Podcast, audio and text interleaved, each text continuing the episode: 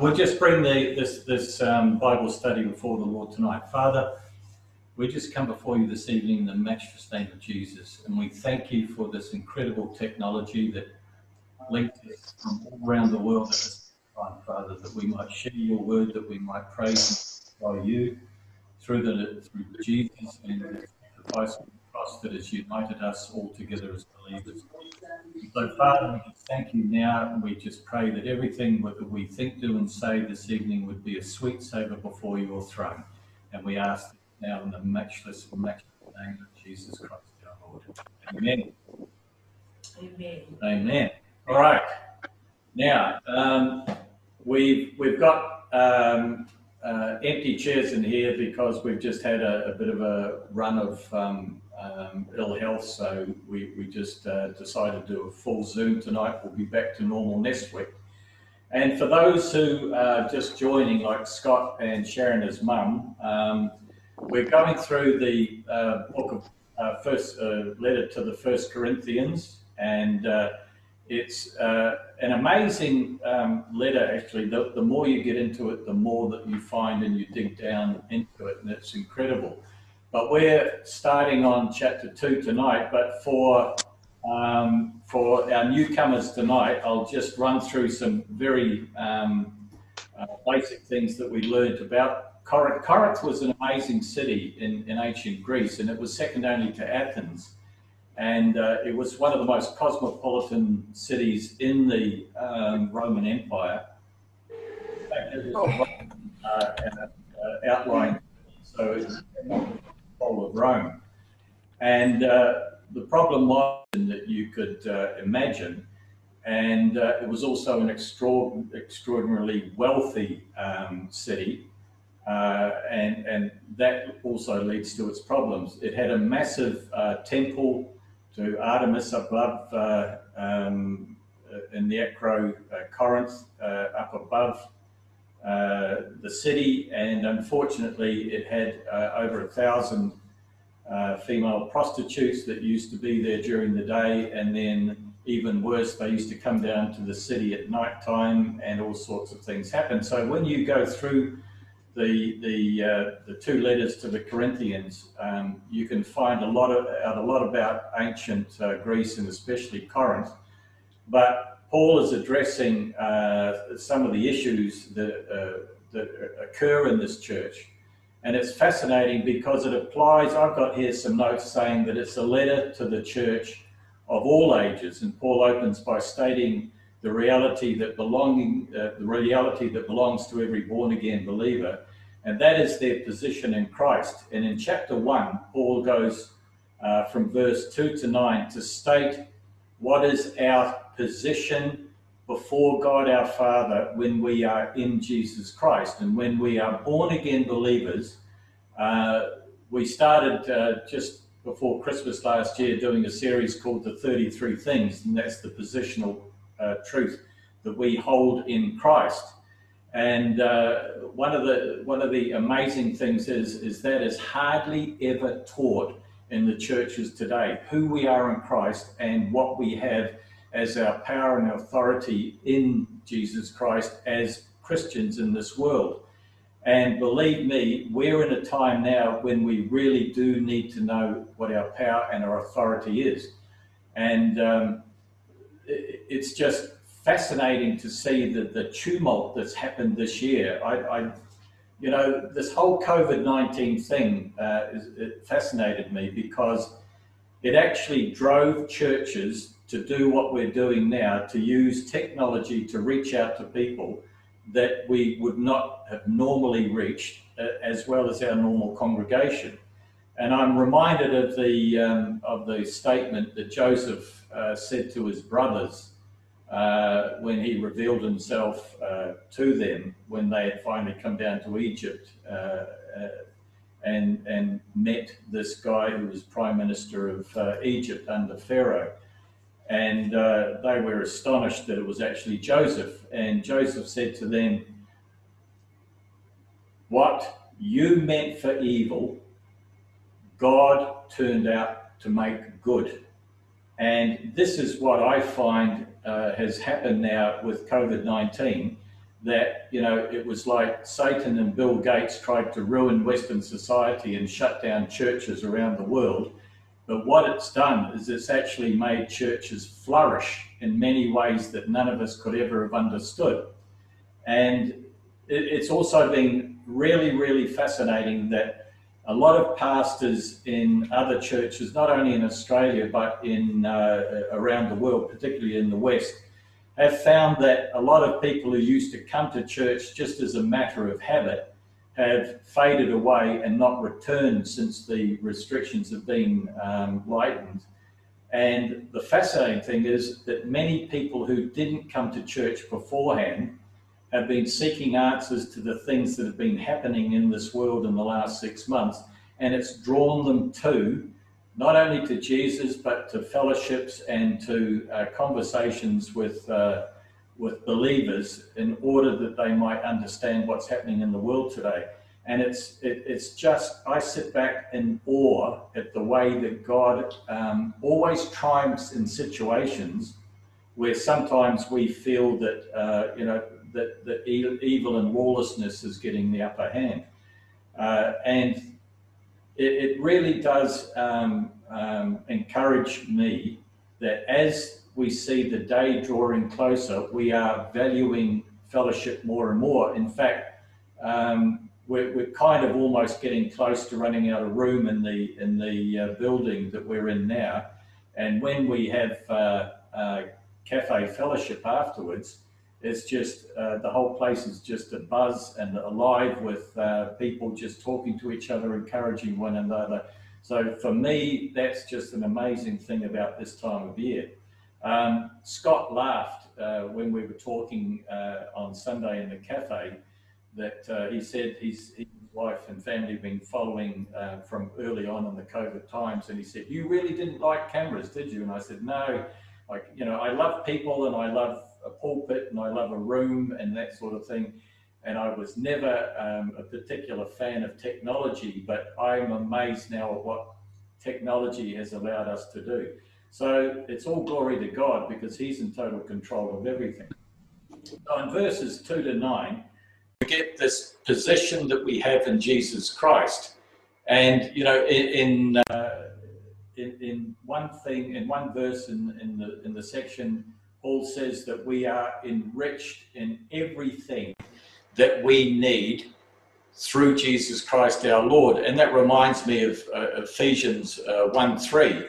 And it's Paul says the same thing to the same church, but only different issues come up in the letters to various churches. But in Ephesians chapter 1, verse 3, he says, Blessed be the God and Father of our Lord Jesus Christ, who has blessed us with every spiritual blessing in heavenly places in Christ.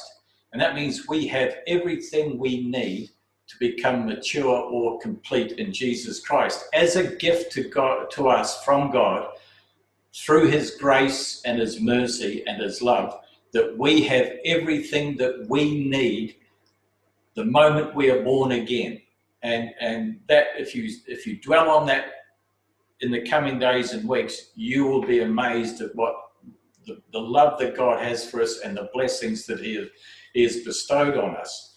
But in verses 10 to 17, Paul admonishes this church for allowing factions to flourish and damaging the witness of the church to unbelievers in Corinth. And it's bad enough in secular workplaces and clubs and organizations, and we all know, we've all been there. We've all been in, in certain um, um, gatherings of people, uh, me in workplaces, Sue in her teaching or organizations, at schools and various things, the cliques always form with little groups of people coming together. Um, and it, it's amazing how divisive that can be in a, in a, in a workplace.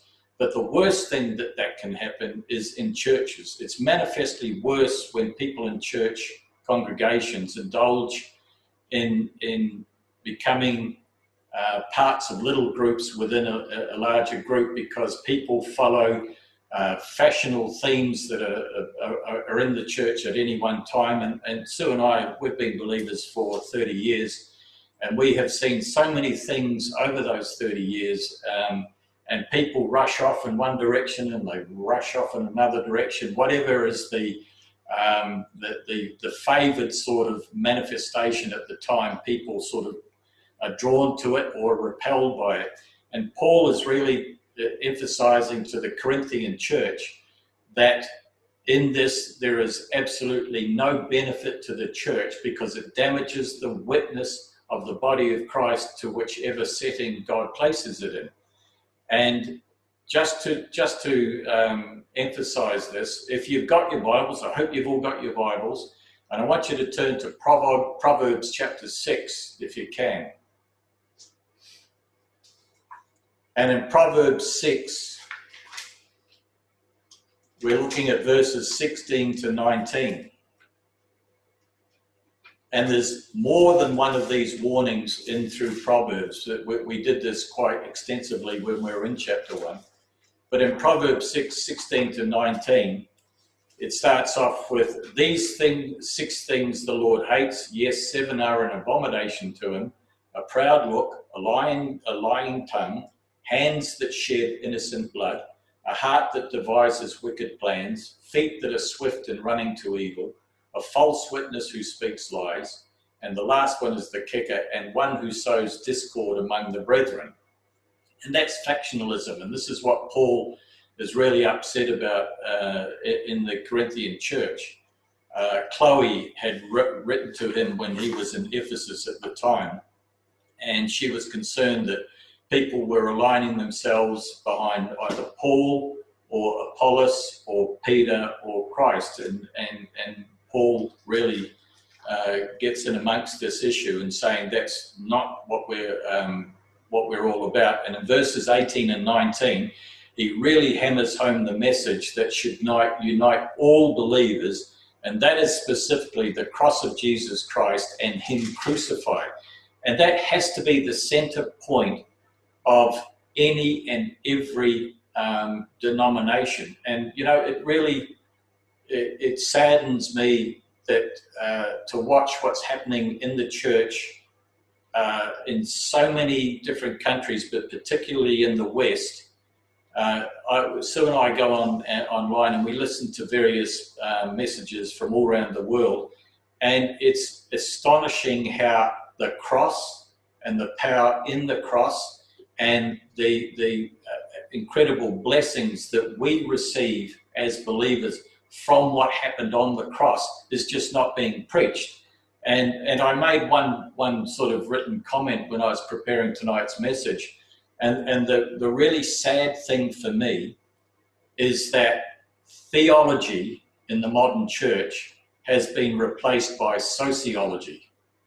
So, theology, the study and knowledge of God, has been replaced by sociology, that is the social gospel, that we should all be running around doing good things for uh, uh, uh, people in need and all the rest of it. We do those things as a service to God, but it does not and should never be the, the main um, cause of coming together in a church. The, the main thing that we must have always is Jesus Christ must be central to the to the identity of the fellowship, to the preaching that goes on in that fellowship, and the thing that unites all of us in fellowship.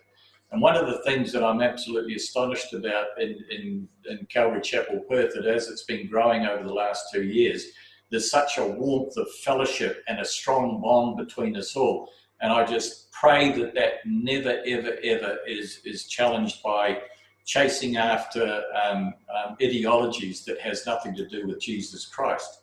And now, in tonight's study, we're going to have a look at the first eight verses of chapter 2.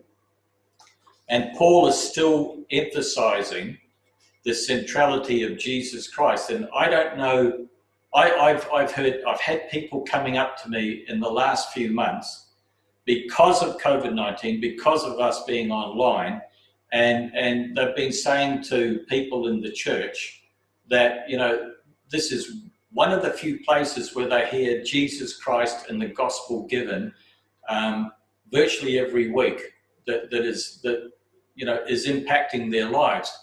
And, and I and for some of you who are not on the, the Calvary Chapel WhatsApp and you're welcome to join if you want to is that two of our members had, had opportunities uh, yesterday to actually share the gospel and lead one of the people to Christ. Uh, and, you know, it just was an amazing thing that both of these things happened on the same day. And it's because that we are getting back to the basics of the message of Christianity, and that's Jesus and Him crucified, the power of God and the glory of God. And Paul is going to concentrate on this in, in chapter 2. And I'm going to read those verses to you. Normally we would share around the group, but it's a little hard tonight.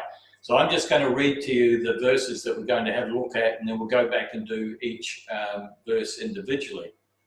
And I, brethren, when I came to you, did not come with excellence of speech or of wisdom, declaring to you the testimony of God. For I determined not to know anything among you except Jesus Christ and Him crucified. And I was with you in weakness and in fear and in much trembling. And my speech and my preaching were not with persuasive words of human wisdom, but in demonstration of the Spirit and of power, that your faith should not be in the wisdom of men, but in the power of God. However, we speak wisdom among those who are mature, yet not the wisdom of this age, nor of the rulers of this age, who are coming to nothing. But we speak the wisdom of God in a mystery, the hidden wisdom which God ordained before the ages for our glory, which none of the rulers of this age knew. For had they known, they would not have crucified the Lord of glory. Amen. Oh, what a brilliant passage. And let's go back to verse one and just have a look at what's what's in verse one. And you know, in every verse there's a gold mine. There's there's just a nugget to come out of virtually every line. And when Paul says, "And I, brethren, when I came to you, I did not come with excellence of speech." And there are various translations, but Paul is saying, "I did not come to you um, as a powerful speaker like Apollos or a lot of the people that are, are on even YouTube today who, who mesmerize people with the power of their oratory. And, you know, uh, when I was doing my studies years ago, I came across um, a quote by Jerome. Jerome was a, an early church father in the um, third century uh, and fourth centuries. He spanned both of them. And he was born in Croatia. And the fascinating thing is, he died in Bethlehem. He spent the last years of his life uh, actually. Uh, he maintains that he he was living actually in the cave in the hillsides around Bethlehem that Jesus was actually born. Um, and I don't know if that's true. I don't know if you could isolate it, but Jerome maintained that he was. But he was an early church leader, and he, uh, when I was listening to Chuck Missler years ago, Chuck Missler actually quoted Jerome uh, giving a description of the Apostle Paul. And for what it's worth, this is this is uh, Jerome's description of Paul, and it sort of suits verse one because uh, Paul, Jerome says that Paul was four foot nine tall. He was bald. He had big ears, a giant hook nose, and red weeping eyes with a speech defect. And so he he was look when we're discussing the whole thing in this in this um, first stage of the, the letter to the Corinthians, the first four chapters, is Paul is is contrasting the wisdom of God with the wisdom of men. Now, if you and I, or any organization, or any uh, modern church wanted to send out an emissary to spread the message, what would we do? We'd get some good looking person who was um, a, a, powerful speaker, a, a, an engaging personal, personality, um, uh, with you know all the sort of speaking abilities that you could wish for in order to spread your, your message. But look who God used to take the gospel to the Roman Empire in these days. He, he, he just chose someone who, if they walked in the door, you'd be surprised in the least. And and but he but further on he come Paul states that he came to the church in the demonstration of God's power and in the spirit. And this is this is so so interesting. Why would God choose someone like that? Well, I want you to turn now as an answer to that question. I want you to go all the way back to Exodus chapter 3. Because this is not the first time that God has done this to pick someone that you and I wouldn't pick if we were sending out an ambassador on our, on our behalf. And, and in Exodus chapter 3, it's one of my favorite chapters because Moses is wandering along in, in uh, uh, Midian and he's now been 40 years a shepherd in Midian under Jethro, his father in law, having been a prince of Egypt for 40 years and committed murder, and so he had to take off. And he's wandering along, and he's at the base of the Mount Horeb. And Mount Horeb is the very place where a few, um, uh, a couple of years later, he is actually going to receive the law from Jesus on the mountain the two tablets and everything else that he's given, uh, the, the plans for the tabernacle in the wilderness that he received in his 40 days up on Mount Horeb. But here he is wandering around the base of Mount Horeb and he sees a bush burning and he turns to the right and observes this thing. And in chapter 3 it says, the bush was being was burning, but it was not being consumed. And the bush according to rabbinical legend, was an acacia bush, uh, which was frequent in the desert. And the acacia bush is a symbol of sin. And it's fascinating that it was on fire, but not yet being consumed. And fire is idiomatic right throughout the um, Bible of, uh, of the wrath or the justice of God or the punishment of God. So Moses turns aside because he wants to know why this bush is burning and yet it's not burning up. And as he approaches it, a voice comes out of the bush, and we know that it's Jesus, and he knows that he tells him to take off his shoes. And he knows, he then starts to give uh, Mo, uh, Moses his new job description. And so all of chapter three is, is God saying that he's heard the cry of the people of Israel and that he's going to send Moses um, to to Egypt to release the people from their captivity. And I really like um, what happens in, in chapter 4, verses 4 to 10. Um, it, it's, you know, this is only, um, only Moses could get away with this. And in, uh, in chapter 4, verse 4, it says, And then the Lord says to Moses, Oh, sorry, I'll go back to verse 1. Moses answered and said, but suppose they will not believe me or listen to my voice. Suppose they say, The Lord has not appeared to you. And so, in the next couple of verses, he gives them a demonstration of his sovereign power. He, he asks uh, uh, Moses to throw down his rod. It turns into a snake, and Moses jumps back in, in fear.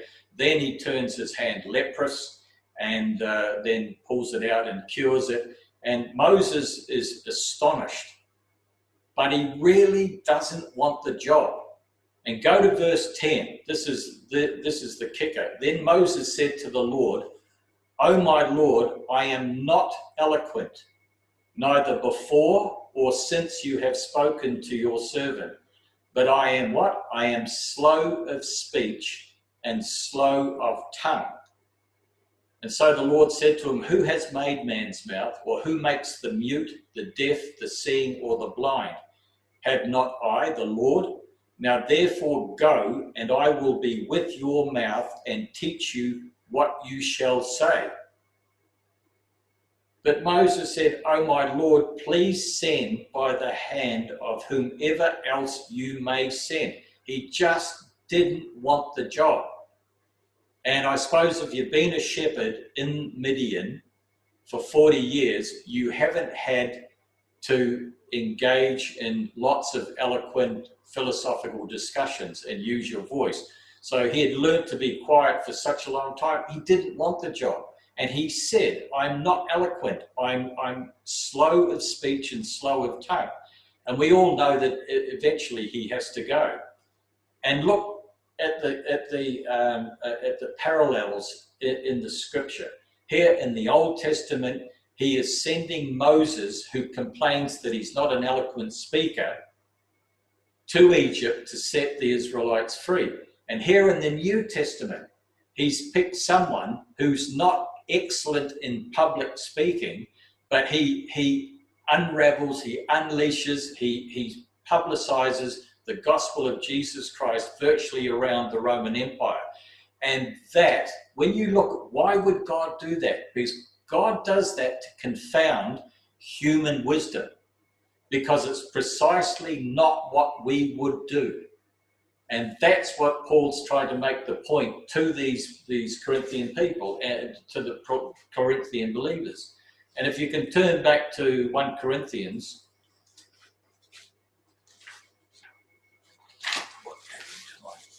There it is. So he's chosen two people that you and I wouldn't speak, but it, it re-emphasizes the wisdom of God. And one of the, uh, uh, I've made some, some of my notes here and I'll, I'll, make them available on the website for anyone that wants to um, um, download them and have a check of the verses. But one of the great failings of the church, particularly since World War II and since the advent of television, is that many, many people have been um, following what we would call powerful orators who mesmerize people almost to the stage of hypnotizing them. And, you know, we've all been um, um, taken in, not, not so much taken in, but we have been drawn for a period of time to very powerful orators.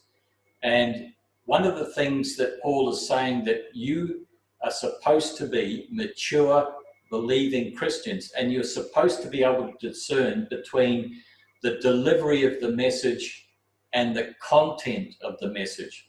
And what so many people, uh, and Sue and I were in a church of a thousand strong, and we um, uh, we spent ten years there way back in the nineties, and we had many, many, many um, uh, guests from overseas who had high reputations, uh, and they were engaging charismatic people.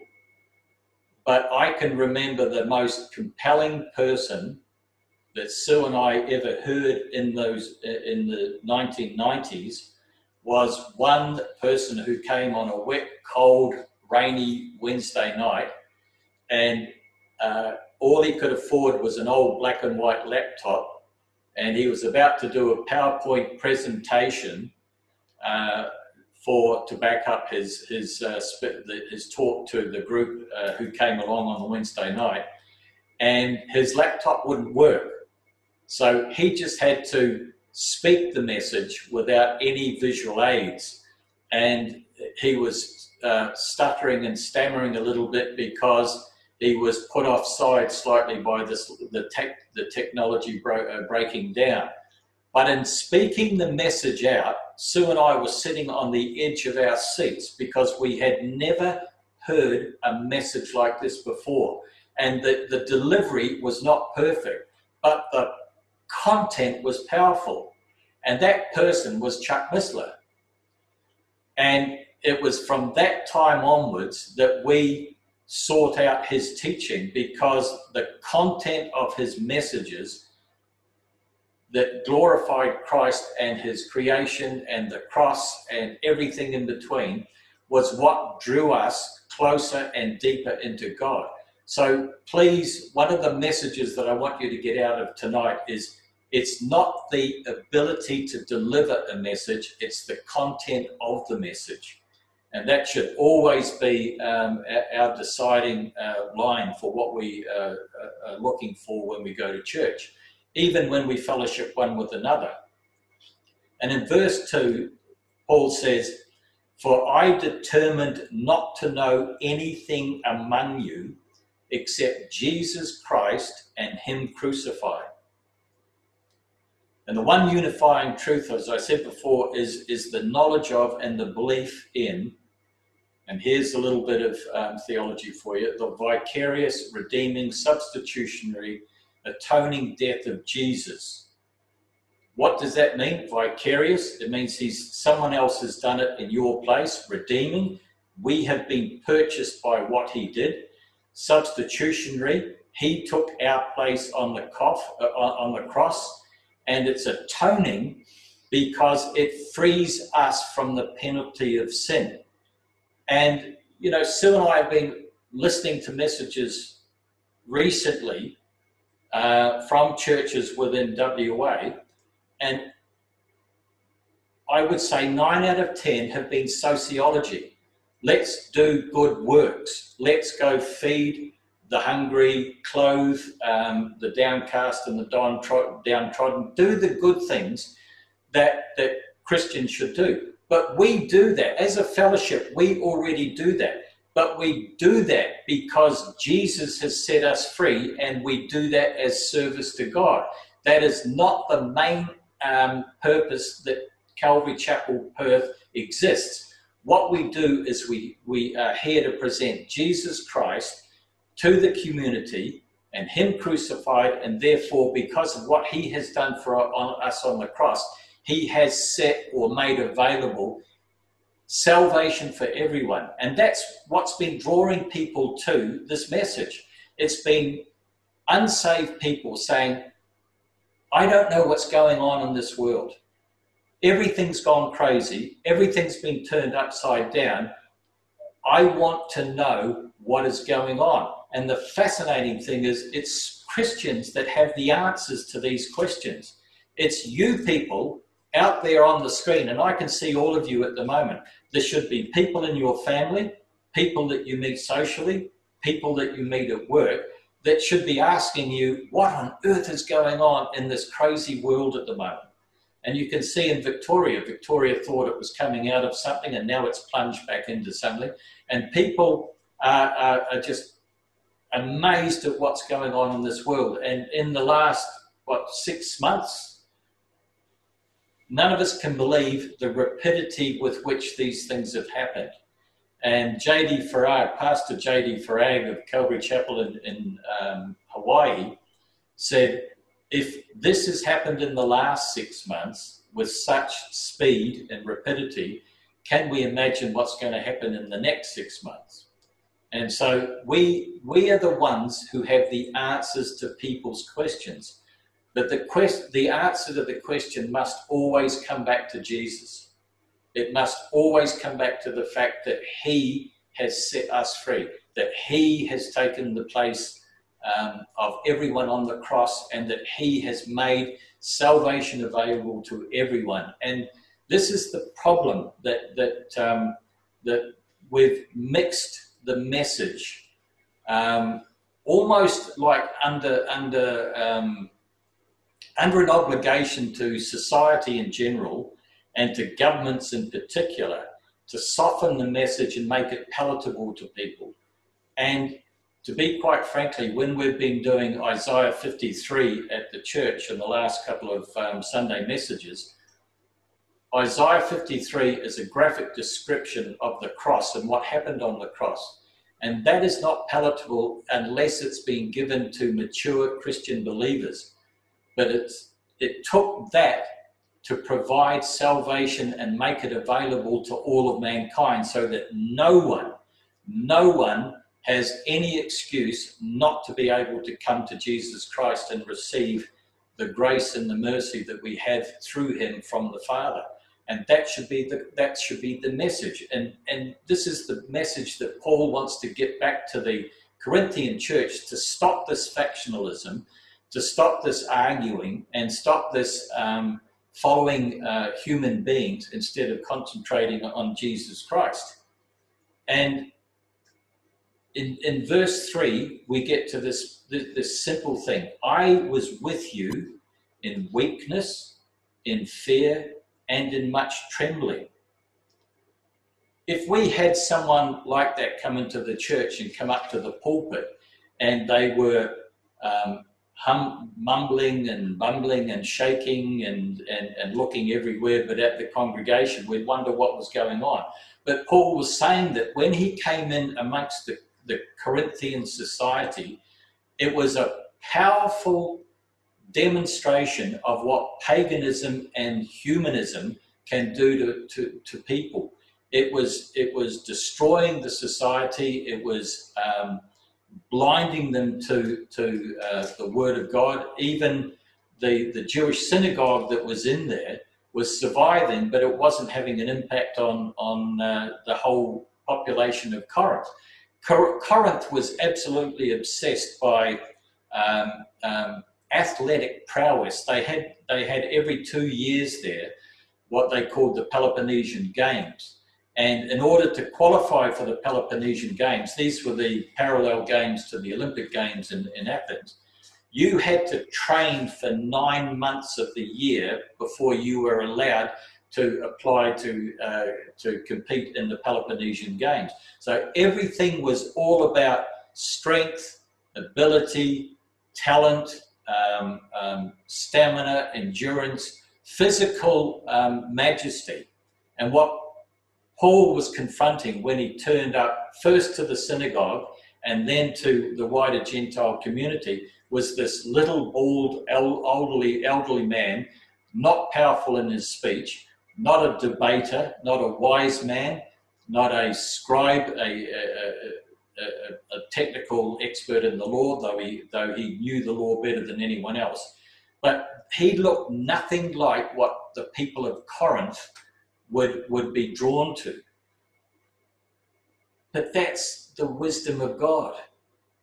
The wisdom of God even, even comes back to the cross.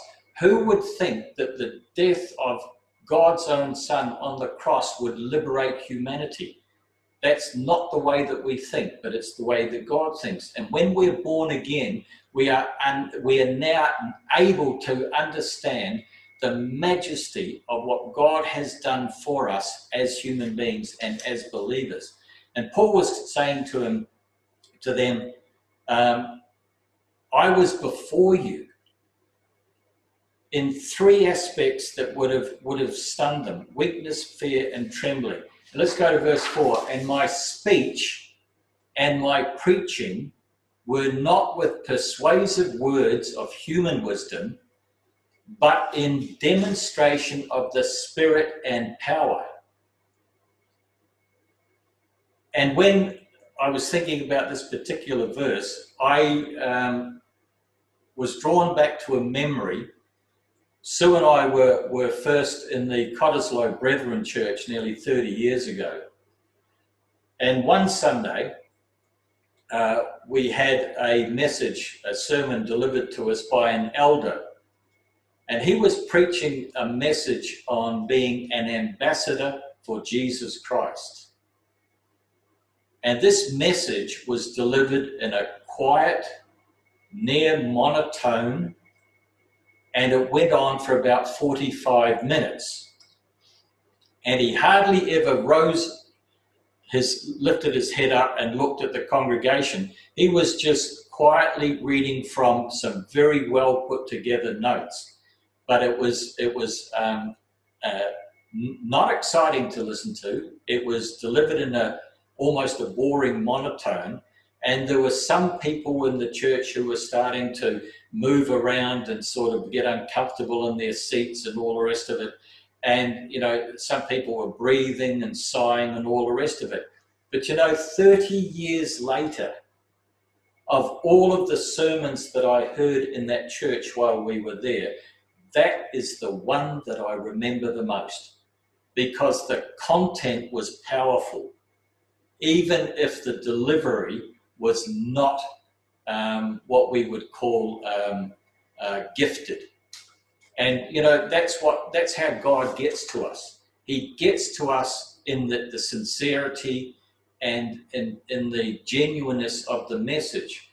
And you know what? It was uh, when I looked at this verse 4 and in demonstration of the Spirit and of power, when I was listening to that sermon and being struck what a responsibility it is for each and every one of us here tonight to be an ambassador for Jesus Christ out into society, it was like the Holy Spirit was tapping me on the shoulder at that time and saying, You remember this.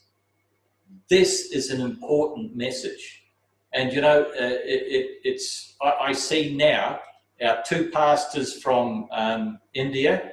Um, for those who don't know, Devadas is a, an Indian word meaning servant of God.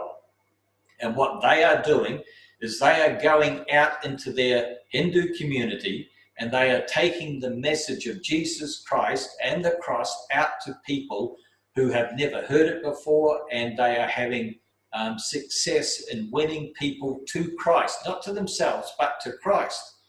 And you know, uh, one, you know, Devadas is, is, is and us are nodding at the moment, and that is being an ambassador for Christ, because an ambassador is someone who's sent by the King out into the into the world, into the realm, with his power and his authority to do his work and represent him into, into the realm so he can stay back on his throne. And this is exactly what you and I have been called to in ambassadorship. And this is the wonderful thing that happened to two of our ladies yesterday when they, um, as, as ambassadors for Christ, delivered the message of the King to people who are asking the question, what on earth is going on?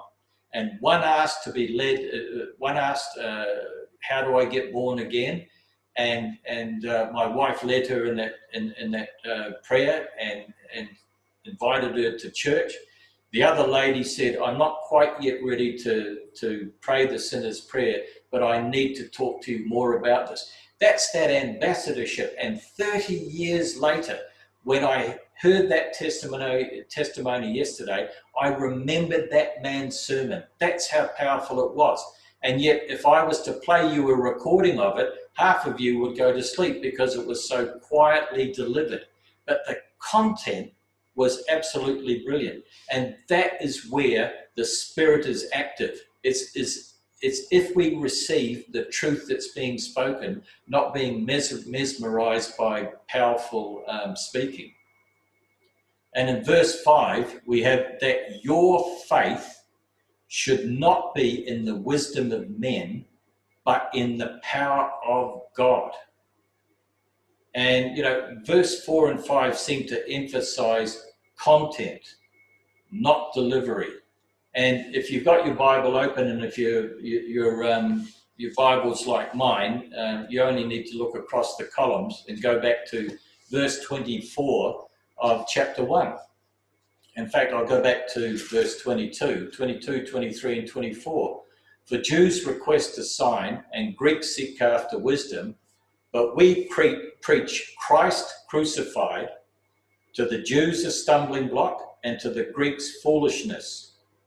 And here's the kicker but to those who are called, that is, you and I, believers in Jesus Christ, both Jews and Gentiles, Christ, the power of God, and the wisdom of God.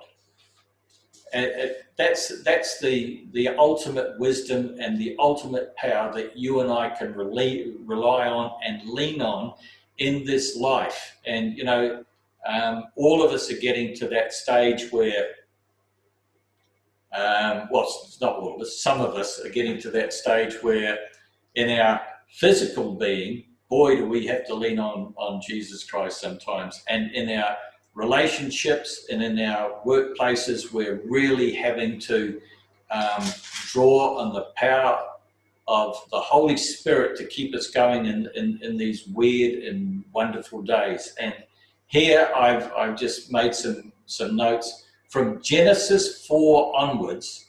Because Jesus Christ is both the power of God to set men free and the wisdom of God that enables us to really get to know our Father in heaven.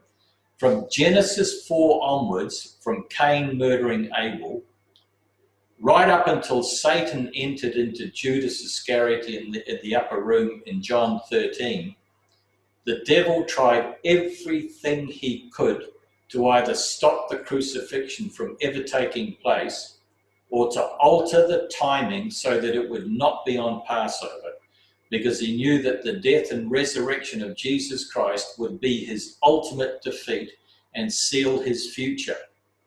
And right the way through the Old Testament, we see attack after attack after attack on the line of righteousness.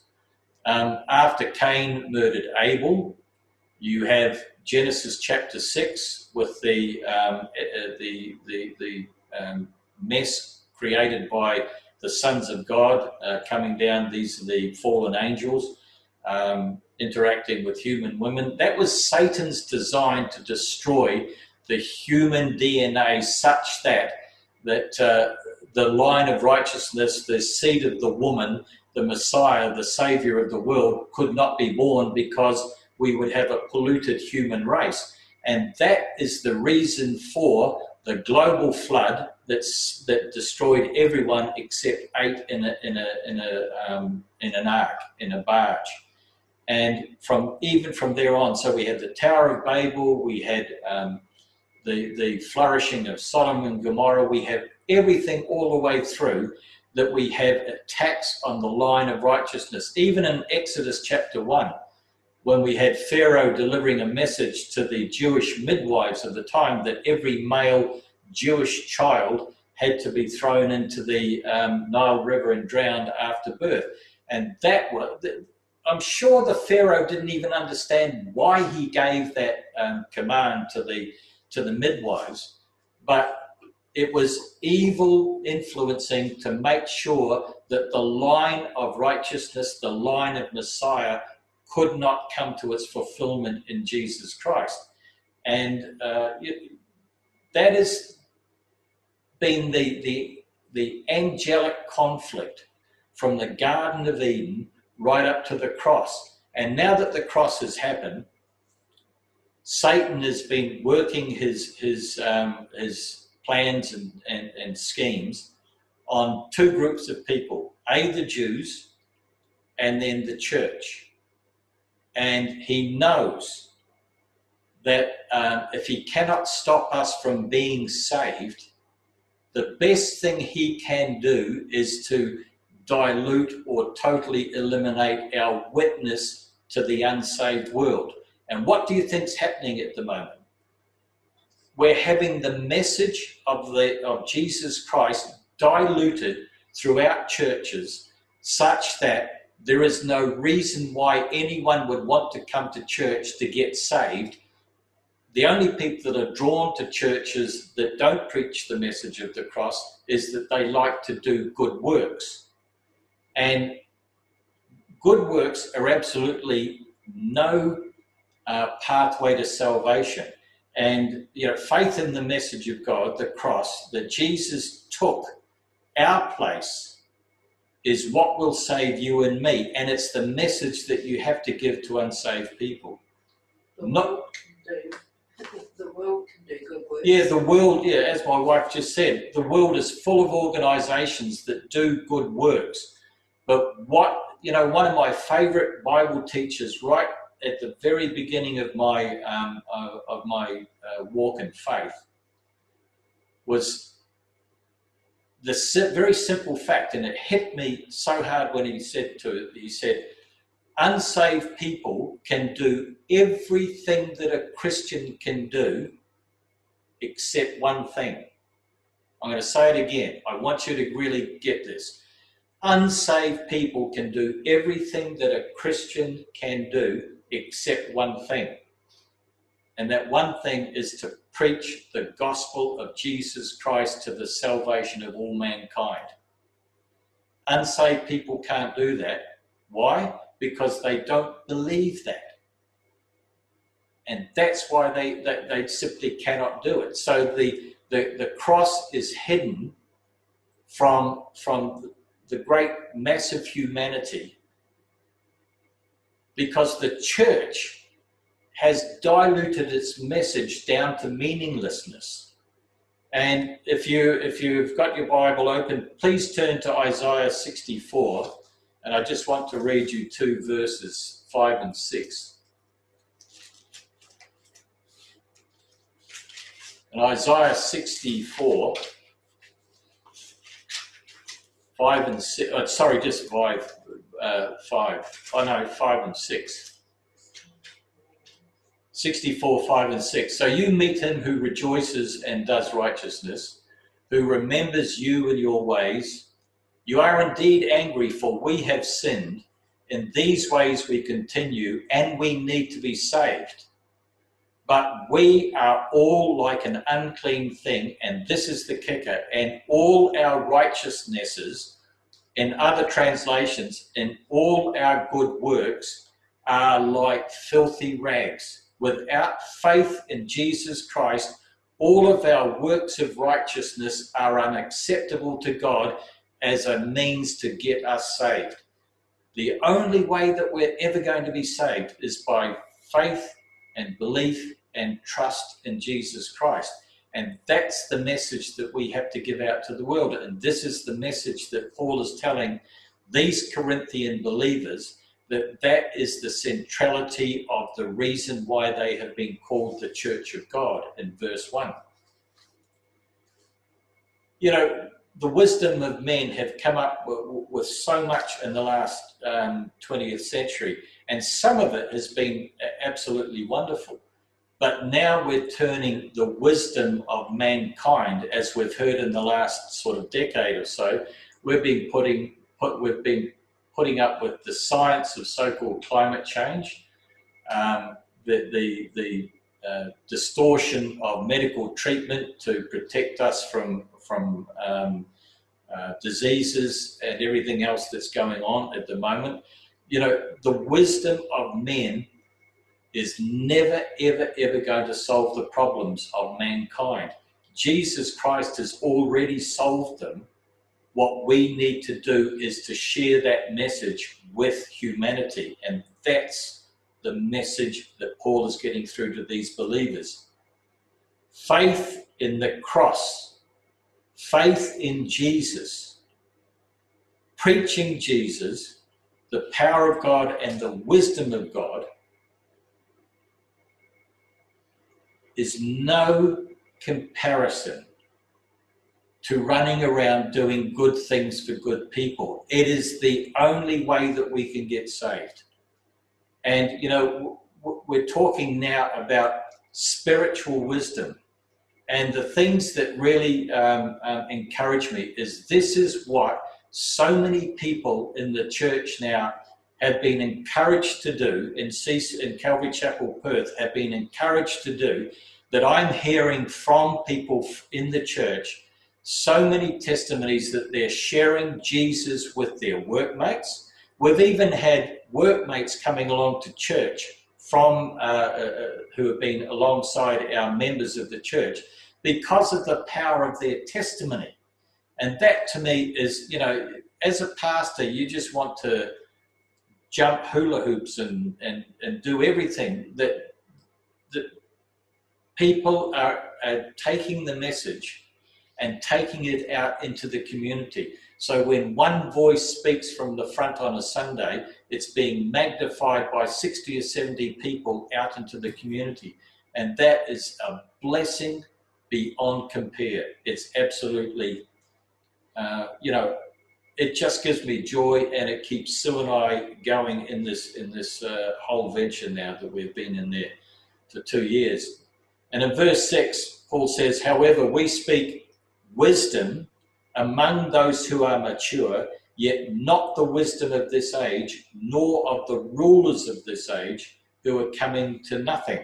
And when Paul's talking about maturity, he's talking about believers.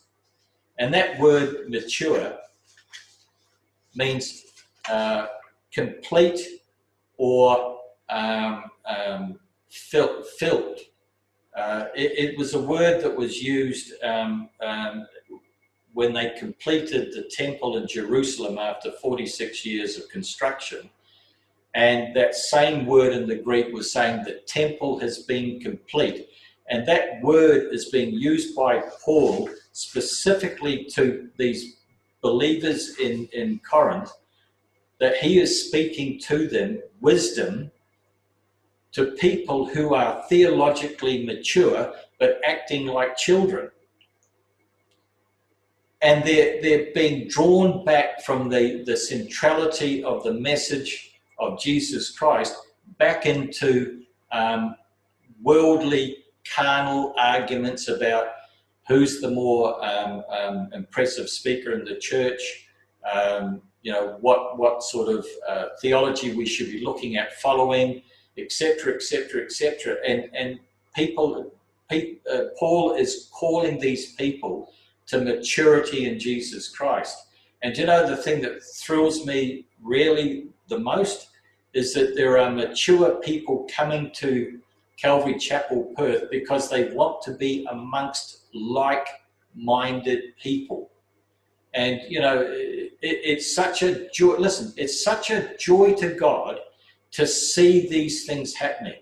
And, you know, the tumult of the last six months has, uh, it has a major impact on so many people. And when I see those people, um, in the towers, locked in the towers in, in Melbourne at the moment. Sue and I were watching that on the TV last night, and it was breaking our hearts because not only can they not get food, you know, uh, I'm, I'm wondering if people like us can actually even get in to, to come alongside them and help them out. Yes, there's practical things we can do with food and clothing and water and getting their medications for them. But in doing so, we would take them, take to them the reason for the hope that we have within us. And there are so many opportunities that we can see around even Perth at the moment. Um, there are so many people, you know, in, in associated with the airports and the airlines and travel uh, agents. You know, Sue was just saying um, yesterday that we're walking through our local shopping centre and, you know, we see travel agencies closed and, and um, you know, it's not that there's nothing happening in that little sort of um, space in a shopping centre, but there were people there four or five months ago that had a job, had a, an income, had a lifestyle, and it's all been shattered. So there is there is pain and there is tragedy.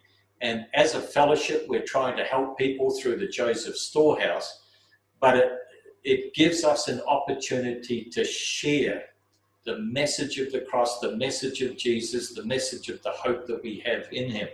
And that is totally contrary to the wisdom of this age. It really is. And, you know, we see around the world, we see um, the President of France, the Chancellor of Germany, we see the uh, Ayatollahs in Iran, we see um, the president of Turkey, we see all the rulers of this age who are doing everything they can to create chaos. And the Bible actually says that they will come to nothing. But in the process, they're taking their peoples with them. The leadership has, has completely divorced itself from the God who created them and who enabled them to come to power, they are destroying their people. And Jesus came to save us, not to destroy us. And you know, the, the, Paul is, is, is constantly exhorting us to, to really understand the motives that we have within us when we're out there in the community. And, and I must admit, I've seen people getting bolder and bolder and bolder because the situation is getting more and more and more desperate. We here, I can tell you right now, we here in WA are so blessed compared to the rest of this nation. We are so blessed to be here. Um, uh, and, I've told the, the congregation before, I think if you look back through the last 80 or 90 years of, of um, our existence as a state, we have been incredibly blessed by a, a manufacturing and a mining component, a, a an agricultural um, component. Uh, we have been a, a, microcosm of blessedness, and a lot of people, um, I don't think, truly understand sometimes why because in 1937, before World War II, Adolf Hitler um, gathered together in a little uh, town in France called Evian, which is where the spring water comes from. and he had 40 foreign ministers from 40 Western countries. And he told the people in these, uh, these foreign ministers from these countries that he was going to get rid of the Jewish people from um, Germany in, uh, in the first place, and that if anyone wanted to take them, they were happy to have all of the Jewish people from Germany. Now, it's a fact that, that um, a, a mere handful of countries put their hand up and said, we will help. But the interesting thing about this, there was two people at that conference um, that were watching on behalf of the Jewish people. One was Golda Meir, and the other was David Ben Gurion, and they were both watching the world's attitude to the Jewish people. And do you know what? The state government of Western Australia at that time relayed a message to Canberra saying, We're quite happy to take the entire pop- Jewish population of Germany and we're going to put them in the Kimberley and they can flourish and, and establish themselves there. And unfortunately, when that message was relayed to our foreign minister in France, his attitude was, We don't have a racial problem in Australia and we don't intend to import one. So we ended up not doing that. But I believe sincerely in all my heart in the in the uh, uh, verses two and three of uh, of Genesis chapter twelve, when God says to Abraham, "Whoever blesses you, I will bless, and whoever curses you, I will curse." And for me and my wife, for the last 25 years, we've had countless blessings um, given to us and showered upon us because we have blessed the people, the descendants of Abraham here in Perth and in Russia and in Israel and other places. Um, and it, to me, I, I, just don't get why some Christians don't buy into that message. If you want a blessing from God, it's quite clearly stated in the scriptures that if you want a blessing, you bless his people. We are um, um, blessed through um, um, Abraham because it was through Abraham that we had Jesus.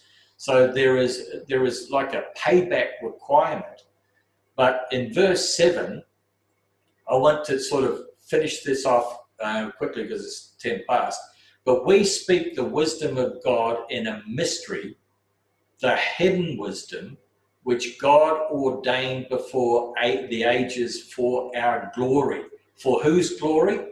For my wife's glory sitting next to me, for my glory, and I can see all your faces on the screen at the moment. This is the wisdom of God, and it's for our glory, and it's a mystery.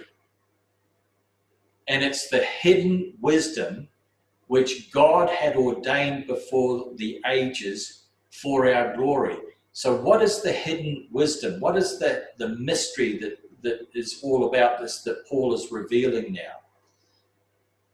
There are things that believers picked up on, the handful of believers that we had through the Old Testament, that they were given the Levitical sacrificial system. What do I mean by this?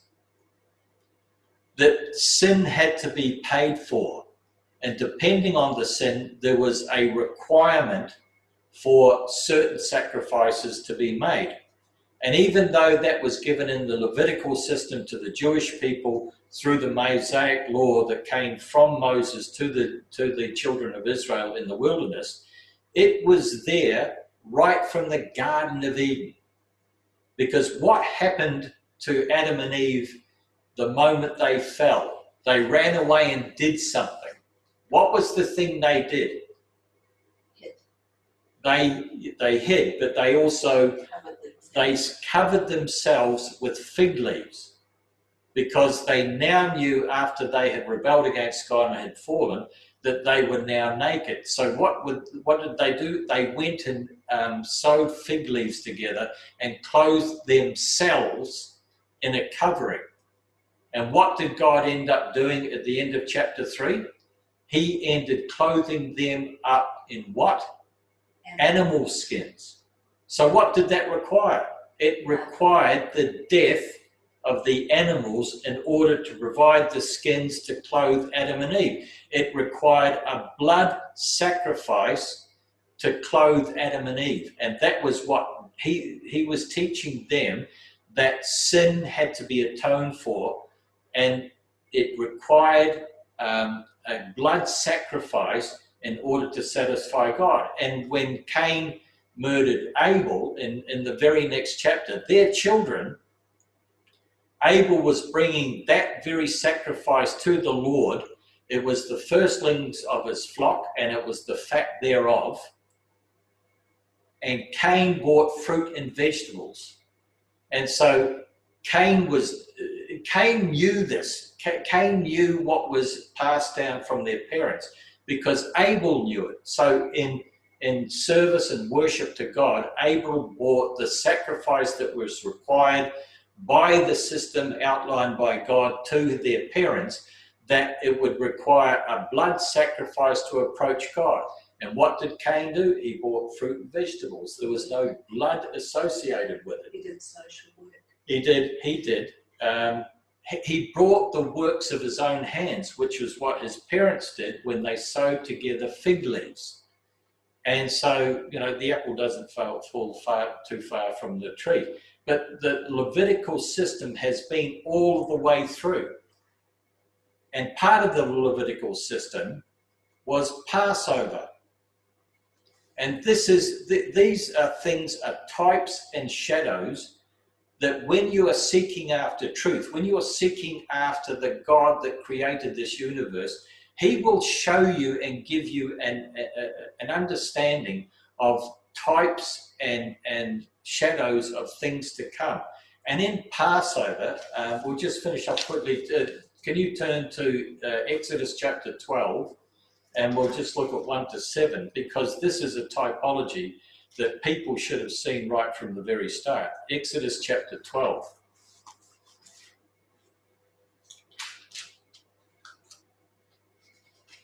And Paul is speaking about this, this mystery wisdom that were shadows and types of, of Jesus Christ to come. Now, the Lord spoke to Moses and Aaron in the land of Egypt, saying, This month shall be the, your beginning of months, and it shall be the first month of the year to you. Now, this is the month of Nisan, which corresponds to our um, either March or April. And it, it just listen to what he's going to say. This is amazing. This month shall be your beginning of months it shall be the first month of the year to you. Speak to all of the congregation of Israel, saying, I want you to pay attention closely to this. On the 10th of this month, every man shall take for himself a lamb, according to the house of his father, a lamb for a household. And if the household is too small for the lamb, let him and his neighbor next to his house take it according to the number of persons. According to each man's need, you shall make your count for the lamb. And your lamb shall be without blemish, a male of the first year, and you may take it from the sheep or from the goats. Now you shall keep it until the fourteenth day of the same month. Then the whole assembly of the congregation of Israel shall kill it at twilight. So Israel was, was commanded by God to take a lamb, a spotless lamb, take it into the household on the 10th of Nisan and inspect it for its suitability for sacrifice. And then four days later, it would then be sacrificed for the sins of that household.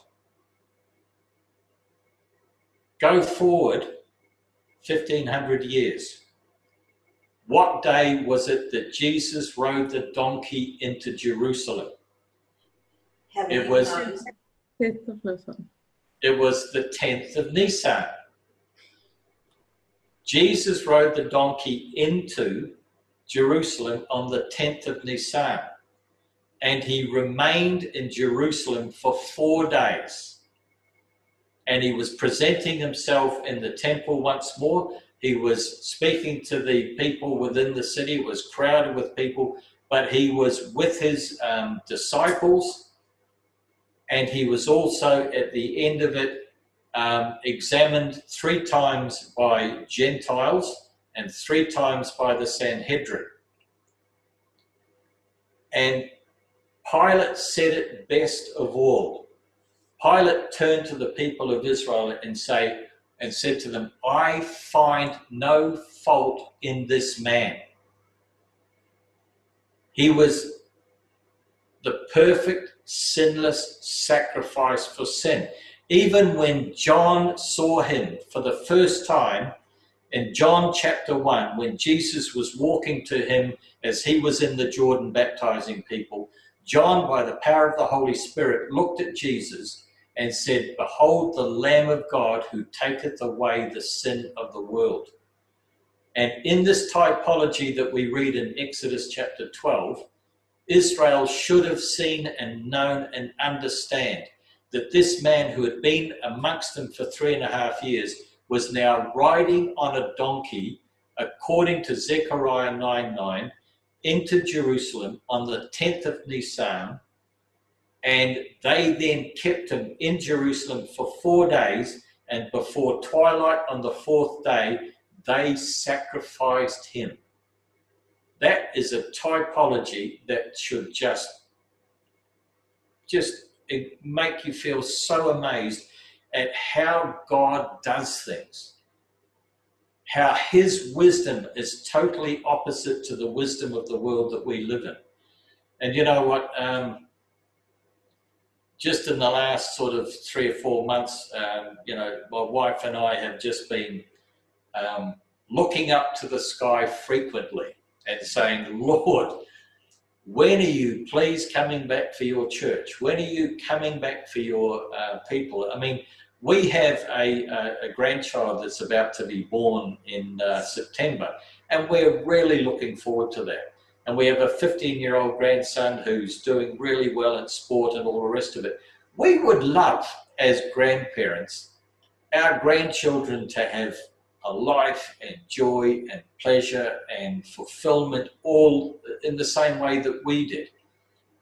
But there's another part of us when we see what's happening in the world around us saying, Lord, please come and take your body out of this world and then come back and institute a kingdom of righteousness for a thousand years because I don't know about you guys on the screen at the moment, but um, when we see what's going on around at the world at the moment, I don't know um, just how much more this poor old world can take.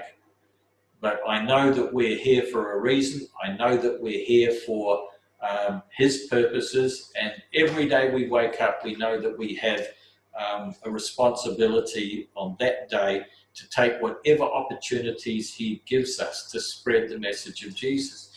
And this is um, what what what we've um, been crying out for. And, G- and, and Paul is speaking here that the hidden wisdom of God has been plain to all of mankind since the Garden of Eden and since the cross 2,000 years ago. The wisdom of God has been open to the entire population of this world. And you know, it rests upon our shoulders to do what the rulers of this age in verse 8, which none of the rulers of this age knew, for had they known, they would have not have crucified the Lord of glory.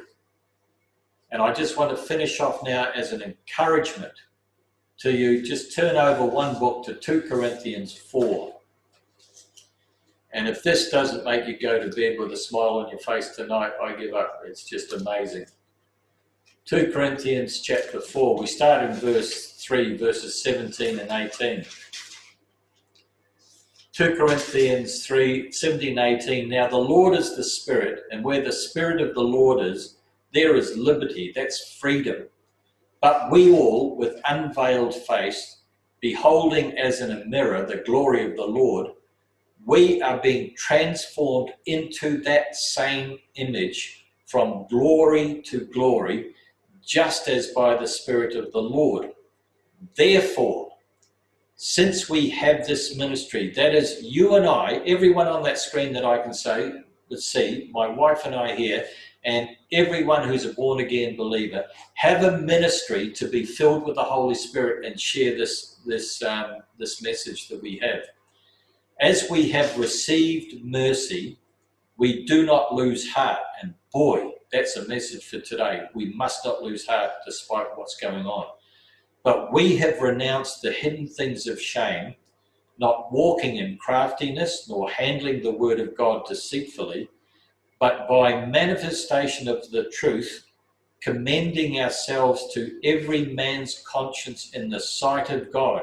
And that's what's been happening least lately. People, so many unsaved people, are coming up to people that are talking to me and saying they're asking the questions and they're coming to Christians verse 3 But even if our gospel is veiled, it is veiled to those who are perishing, whose minds the God of this age has blinded, who do not believe, lest the light of the gospel of the glory of Christ, who is the image of God, should shine on them.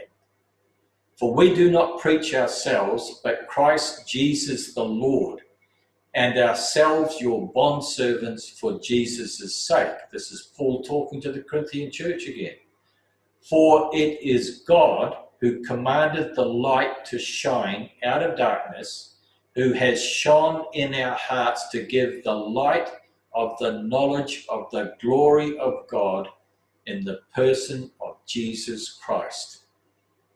And that is, if that doesn't just blow your mind. I don't know. We are being transformed moment by moment to share in the glory that God has given Jesus Christ because we, in Romans chapter 8, it tells us we were predestined. Sorry, we were foreknown, we were predestined, we were called, we were justified. And what's the last thing we're going to be? Glorified. when we're taken to heaven, when we are co heirs in all things with Jesus Christ our Lord. And, you know, um, I can, I've been trying to imagine that over the last few weeks, what it would be like to be in heaven, what it would be like to be in, in, in the new Jerusalem and all the rest of it. And these minds that we have cannot even comprehend what joy that we are going to have when we are with um, Jesus together in heaven, um, in the presence of the Father, um, uh, you know, be, simply because we believed the message of the cross. I was saved by a tract given to me by a pastor 30 years ago that explained to me why Jesus spent six hours on the cross. My wife was saved in a church where a trembling, nervous young pastor gave the gospel, the simple gospel of Jesus Christ and his death and sacrifice on the cross. He gave that to the congregation, just like Paul, in fear and in trepidation and with trembling that the moment that my wife was. And so, please, I want all of us now to, to just really take away from this study that Paul, in his trembling and in his weakness and in, in his stumbling ability to speak, still delivered a message that unleashed the gospel throughout the Roman Empire. And that was his task. Our task is to do whatever we are required to do here in Perth and here in Western Australia, here in the wheat belt, here in India, over there in India.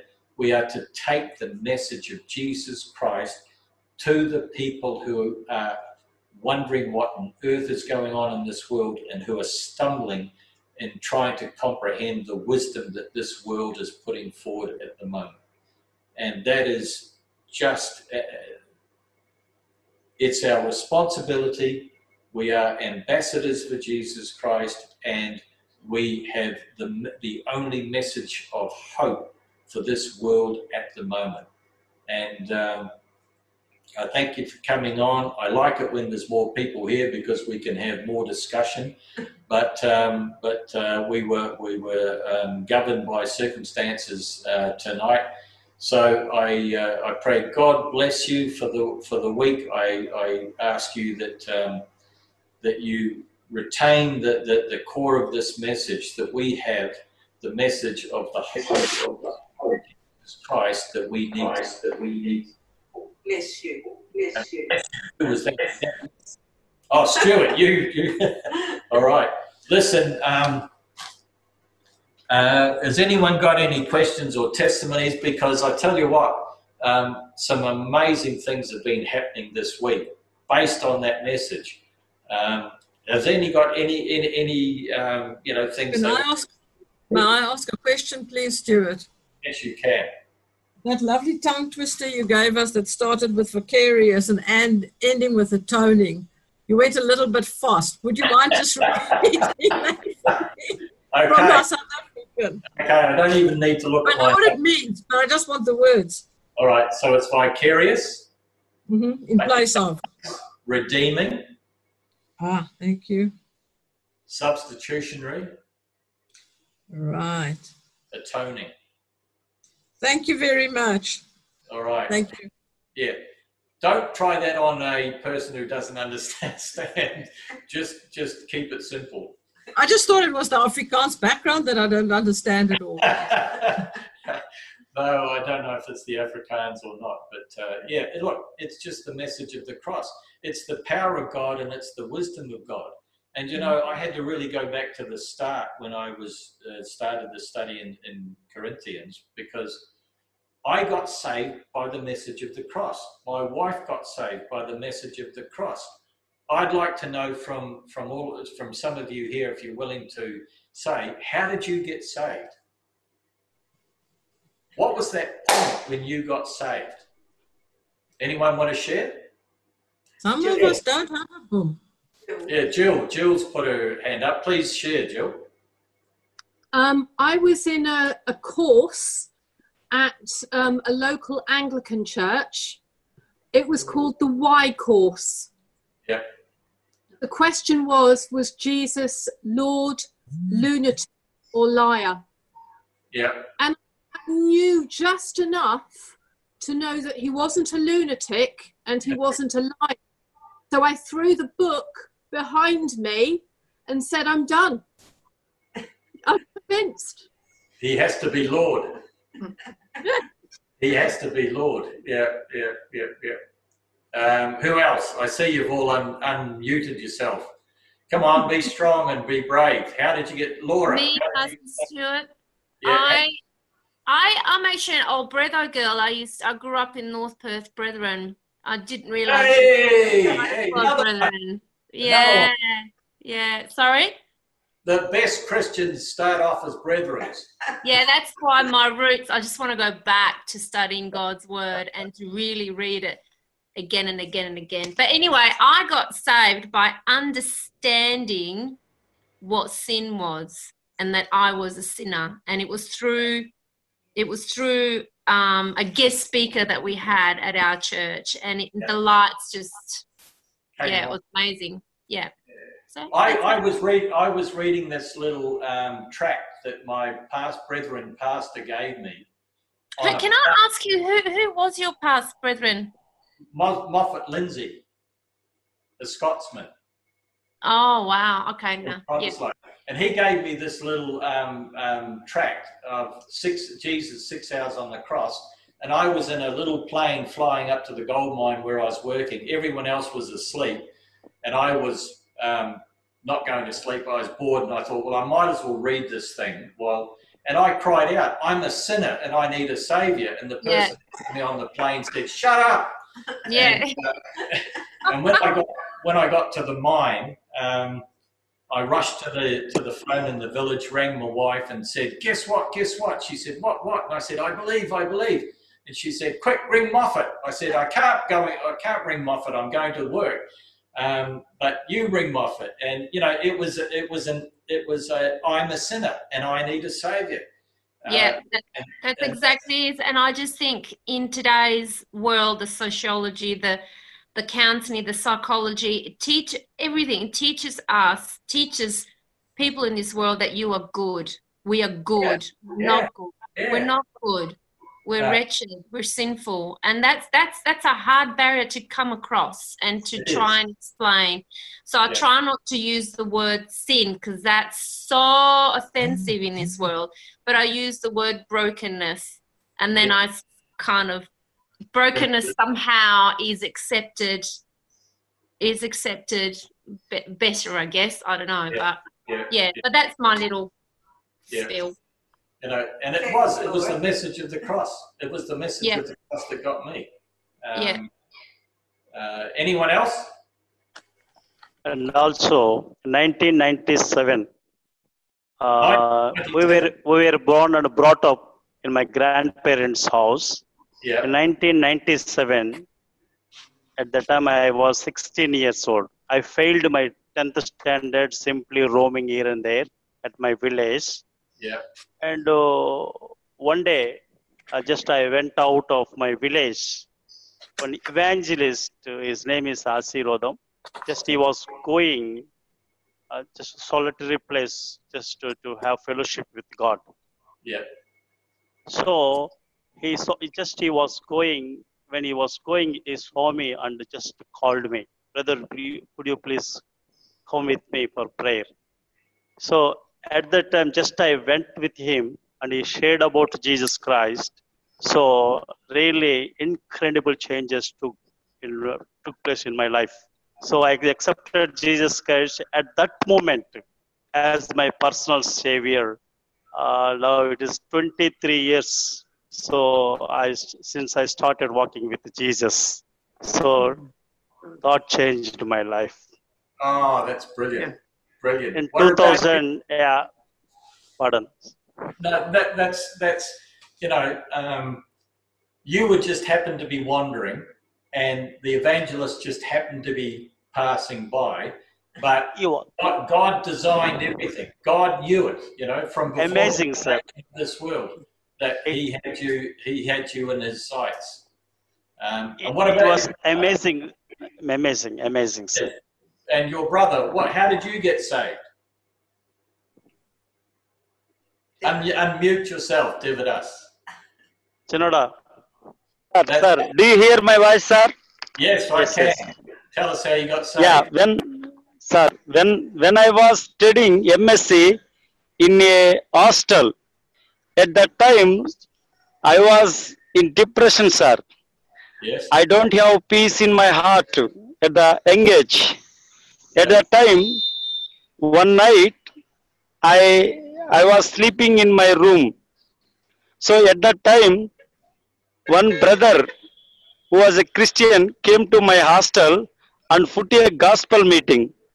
At that time, one student uh, went to every room to call the students to that prayer meeting uh, he also came to my room. At the time, just uh, I was sleeping on boxes. It means uh, some boxes uh, in a line. I slept on that. He came to me and uh, wake up me, brother Devdas. There was a gospel meeting on upside stair. So you please come attend that meeting. At the time, I told him, brother, I don't want to come to meeting. I don't have mind to hear anything because uh, I don't have peace in my heart. To, no interest. Please leave me. I told him. He went to another room and called student. He went to every room. Again he came to me, sir. And again he came to me ask, brother, please, brother, come, brother.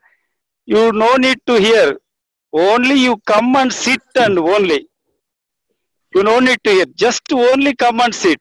He asked me again sir. But uh, i didn't hear his voice. Again he went to another students another room and calling the students. Third time also he came to me sir again. So he called me brother please every student uh, already came, brother. You just come and sit there. He requested me, sir. So at the time, I changed my mind. I went to upstairs and joined in that gospel meeting. At the time, his uh, brother uh, who came to uh, that night, he started. He was speaking Mark chapter 5. There was a young man in that chapter who always been uh, among the tombs outside of the village. So my situation also same. I have that situation. So really, I was touched. I was touched that the word of God at that time, sir, I accepted Jesus Christ as my personal savior. I took baptism in 2009, January 19th, sir. After two years, God showed me His mercy to do His ministry in a village, sir. That's my small testimony. That's wonderful. Wow. That's That's wonderful. wonderful. That's wonderful. And not only that, but um, uh, uh, I got a um, uh, an email from Devadas uh, last week, early last week, that they had uh, 20 salvations from a group that they've been working with in, in a, another um, village. Um, people. Yes, who- sir. That that is out outreach pro outreach village, sir. Actually, that is not our main church. Every Friday, I went to there, sir, among that people. Wow. And you've and and 20 of them have accepted Jesus Christ. I mean, Praise God. yeah. Look, Praise you God. know, it's Oh, amazing. hallelujah. It's amazing what's happening. Mm. It is absolutely amazing. Um, who am I going to pick on next? Uh, uh, come on, Sharon, don't hide behind your hands. Um, I became a Christian in 1984. Um, I first gave my heart to the Lord when I was 16 in the Meriden Church of Christ, Yeah. and then just got involved in other, you know, nothing bad, but just you know, went off into the non-Christian world.